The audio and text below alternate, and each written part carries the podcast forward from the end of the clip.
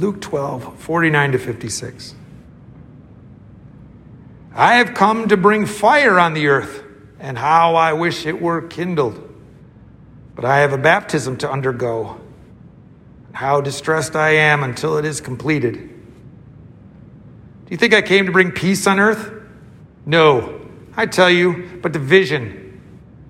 From now on, there will be five in one family divided against each other, three against two, and two against three. They will be divided father against son, son against father, mother against daughter, and daughter against mother, mother in law against daughter in law, and daughter in law against mother in law. He said to the crowd, When you see a cloud rising in the west, immediately you say it's going to rain, and it does. And when the south wind blows, you say it's going to be hot, and it is. Hypocrites, you know how to interpret the appearance of the earth and the sky. How is it that you don't know how to interpret this present time? You know, it's funny. Each week I revise uh, the previous week's bulletin, and uh, for you know for the coming Sunday, and you know it's typing in the title of the sermon, and I was struck by the contrast between this title, "Jesus Brings Fire," and the song that was listed from still from last week, Fairest Lord Jesus, which is a lovely song and compares the beauty of sunshine and moonlight to the greater beauty of, uh, greater beauty of Jesus. But it's difficult to see the Jesus that prompted that song in our passage today. In fact, it reminds me of uh, the scene in which character George Nada busts into a bank and uh, while holding the shotgun, and he announces to the room, I have come here to chew bubble gum and kick butt, and I'm all out of bubble gum. Well, these verses presented Jesus who was all out of bubble gum. He seems, seems ready to just contradict so many of the things that we believed, contradicting the angel choirs announcing his birth, peace on earth the Prince of Peace. He dismisses that idea that he came to bring peace, came here to tear things up, tear them apart. You know, in the, in the 90s, the religious right really championed this phrase about family values. And they rallied against any policy they believed threatened the stability of the family unit. Well, according to these verses, they should have lumped Jesus in with explicit lyrics and sex education and gay pride parades because he's taken the sword to families, dividing them, dividing them up, turning members against each other. Family values, his ministry devalues families. Well, at least according to these verses. So, like, why is Jesus talking like this? What's, what's going on with him? He seeming, seemingly to just sort of flat out contradict so much of what, what he says elsewhere, and certainly what, what is said elsewhere in other, uh, in like in, in, the, in the epistles. I mean, peace, peace is harder to find a theme more central to the ministry of Jesus than that of establishing the reign of peace. Well, it is worth noting, first of all, that these verses occur at a point where Jesus' popularity has just sort of skyrocketed. Crowds are not only big, Luke tells us that people are trampling one another to get to him, right? He's gone viral. There is this movement bringing, brewing. And as is so often the case, the moment people tend to make uh, Jesus, uh, you know, they think they got Jesus all figured out, that's when Jesus gets combative. Once they figured him out, he's sort of like, Oh, you think you figured him out? And he just pulls the rug out from under him. So, and I'm, I'm reluctant to take the edge off his words, right? I don't want to give the impression that, you know, I'm just trying to smooth over and say, oh, you know, he doesn't really mean that. Uh, because they are meant to, like, poke. However, uh, there is no reason to believe that Jesus just contradicting himself, uh, that he's negating here what all the, all the other things that uh, talk about peace as central to his mission. Toward that end, I'd like us to consider a scenario. Uh, imagine you're sitting together with family members. Some are talking, some are watching TV, some are reading, and someone comes into the room and announces that Uncle Chuck, lying unconscious uh, in a room up the hall, and what's more, he's not alone, that there's someone in the room about to stab him. Now, can you imagine circumstances which that happens, and you would just sort of thank the person for that information and go back to talking and reading and watching TV? Yes, you can. Very particular circumstances. If, say, Uncle Chuck recently discovered he's got a tumor growing inside him, and all this is taking place in a hospital, the idea that he's unconscious and that there, there is someone there ready to begin surgery, may, that, you know, that's information you want to have. You know, because while people in the medical profession take the, the Hippocratic oath, do no harm, make no mistake, surgery is on one level harmful. Um, but there are circumstances, like Chuck's, in which doing something harmful to a body, like cutting it open, is actually uh, in keeping with that oath. It's not a violation of that oath. Because, I mean, if you put those uh, circumstances aside, you know, surgeons have a lot in common with villains in slasher films. Both are dedicated to cutting people. One does it to heal, one does it to harm. So, Jesus' mission is a mission to bring wholeness, uh, to bring the realm of heaven to earth. It is about establishing the reign of peace. And it's safe to say that part of the reason that he's drawing these big crowds is that people are recognizing that. Uh, they, they recognize it in his preaching, they recognize it in his healing ministry. I mean, that certainly is bringing wholeness and healing. But Jesus does not want them to get the wrong impression. The kingdom of God is not just like a, a pill you're prescribed, something, it's not just something you add to your internal mix and that makes things better. The kingdom of God is invasive surgery. It disrupts, it cuts, it divides. He illustrates this by talking about how it, its impact on families. However, I don't, I don't think his point is to suggest it has something against families in particular. He simply wants to underscore just how disruptive, just how divisive the kingdom of God could be, just how at odds it is with the status quo.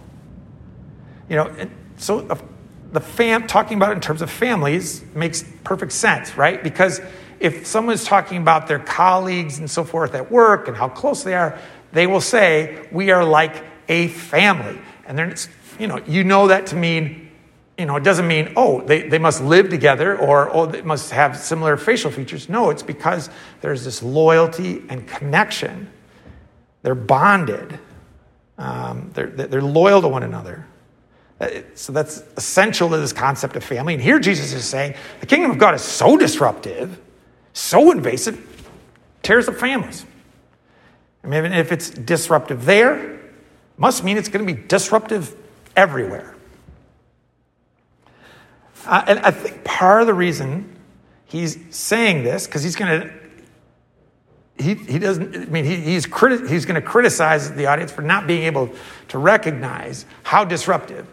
Uh, because, of course, what you find out is they, they are still imagining this kingdom of God very much in terms of the nation state. And, you know, that, that's a, that's a ten, I mean, there's a trend currently uh, to make that same confusion between the nation state and the kingdom of God. And I, it's not that I don't value politics and so forth. I, heck, I've, I love always, I've, I've always been sort of into politics. The first election I have memories of was uh, 1976. I was five. And the main thing I knew about that one was that there was going to be this parade, and both Gerald Ford and my grandpa were going to be in that parade as part of their campaigns to, for, for public office. Gerald Ford for president, my grandpa for state representative. And as a five year old, I was a strong supporter of both, but only one of them invited me to be in the parade with them. Now, I won't tell you which one, but I'll give you a hint. It's the one that won his election. Sorry, Jerry. Uh, I mean, I'm not saying that's the reason Jerry Ford lost. I'm not, I'm, it might be. Uh, but anyway, so I've always been invested in politics, but I think um, there, is, there is a danger, there's a real danger in confusing the kingdom of God with public policy. Uh, watching a documentary uh, recently about Texas politics and where all the funding comes from. Uh, and it turns out all these millions of dollars can all be sort of traced back to just a few people. And the, the, the, the movie talked about the, who these people were. And two of them in particular uh, caught my attention because both of them, they had recordings of both of them speaking at their churches. Uh, and what they, you know, their understanding was this all this funding was about implementing what they saw, or getting politicians who are going to implement policy that they see as building the kingdom of God here in our country. It's, it's this Christian nationalism, right? Where you take the law, Levitical laws, and you make them to be federal law. Um, and it's a deeply misguided project. Um, in the passage, Jesus says, uh, he, talk, he gives us a little insight as to how meteorology went in first century Palestine. He said, you know, they said, well, clouds forming in the west must mean it's going to rain, southern wind brings heat. In fact, I, I read a commentator uh, on this passage that said that in Jerusalem, a wind from the south can raise the temperature uh, 30 degrees in, in an hour. So you can imagine, like, oh, you know, you get a warm breeze, you're like, okay, where's that thing coming from? Because if it's from the south, you know, it could get pretty hot. But anyway, Jesus used it to criticize these people for their failure. I mean, they, oh, you can read those signs, but you don't realize what's happening now. You don't realize what's happening in and through Christ. Um, uh, this past, uh, the most recent issue of the Atlantic has this fascinating story uh, about light and noise pollution. And it points out, uh, you know, it says that within any a given environment, there's all kinds of stimulus. There's all kinds of sights, smells, and sounds, and we only pick up a very small fraction of them because that's all we need to take in in order for us to survive. But, so it's like this bubble we live within that only lets in certain stimulus. Other creatures live within other bubbles. And the word that they use, it's a new, this was a new word for me, uh, it's, it's a German word, Umwelt. An Umwelt. U M V, or no, U M W E L T. Refers to the the filter through which we take in reality and, and filter out reality. So, um, a bat, within the umwelt of a bat, visual stimulus does not get in, doesn't see much. They're uh, blind as a, I don't know, something. Uh, so, but uh, that's okay because bats hear at a level we cannot imagine, right? They let these uh, ultrasonic pulses shoot out of their mouth, and their ears are tuned to being able then to um, hear the, that bounce, that, that, those pulses bounce off surf, the surface of things so that they, they can track a moth meet, you know, that may be meters away because of how those, what they're hearing from those pulses coming, bouncing back at them. Anyway, so each of us operates within this, uh, uh an umwelt. And Jesus here, when he says, You hypocrites, how uh, you know how to interpret the appearance of the earth and sky, but you don't know how to interpret the present time.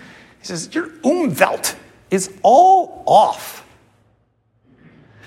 You think that you, you take in the stimuli from, from, from, from Rome to have an understanding of how this kingdom of God is going to operate. How you think you can just impose it on people, that it is going to be an opportunity to utilize violence and power for your own ends. No, that is, that's the wrong umwelt. I'm the umwelt. I'm the filter through which you should understand how the kingdom of God is coming, how it operates in the world. To see, to be able to interpret the present reality, we have to recognize that love and mercy, love and mercy are giving us clues to the way in which the kingdom of God is moving. That has to register with us the way that the faint smell of home registers in salmon and leads them upriver, or the way a gentle rustle in the grass can tr- lets a owl know that food is nearby. So in this world full of humming with traffic and glowing with streetlights and full of violence and assertions of power, we have other stimulus that we hone in on because these things speak to a kingdom that is eternal. You know, near the opening of the passage, Jesus says, I have a baptism with which to be baptized. Uh, a few weeks ago, we read from Paul's letter to the Colossians, where he talks about our baptism and that we are baptized into Christ, into his death and resurrection. It's the ritual by which we uh, are able to identify with Christ. So Jesus here is, is referring to his baptism, which is, of course, his actual death and his actual resurrection. And he's feeling the impending weight of that. Because, and, and that is a big disruption for him and for the world. It's so, it's not how things are supposed to work. That's the thing we don't that's hard for us to make sense of. That's the thing we didn't see coming. Jesus does not impose the kingdom of God by rallying the masses, feeding the political machine, stacking courts, passing draconian laws, and jailing people who violate them. That's the strategy that makes sense within that umwelt. But that's not how it works with Jesus. You know, a, a violent coup makes some sense, but that's not how it's going to work. Allowing yourself to be captured, refusing to speak in his defense, taking a public beating, dying on an instrument of torture. That just seems insane. That's not how missions are accomplished. That's a disaster. But that's how this kingdom works through love, through self sacrifice, through mercy and grace. These aren't just nice things. These are stimuli that come from the kingdom of God. And that is how we read the present time. We see those, we take in that stimuli. We allow it to guide our lives and find our hope there in the midst of all the violence, all the, uh, dis, in the midst of the disruption. It is our peace. The name of the Father, and the Son, and the Holy Spirit.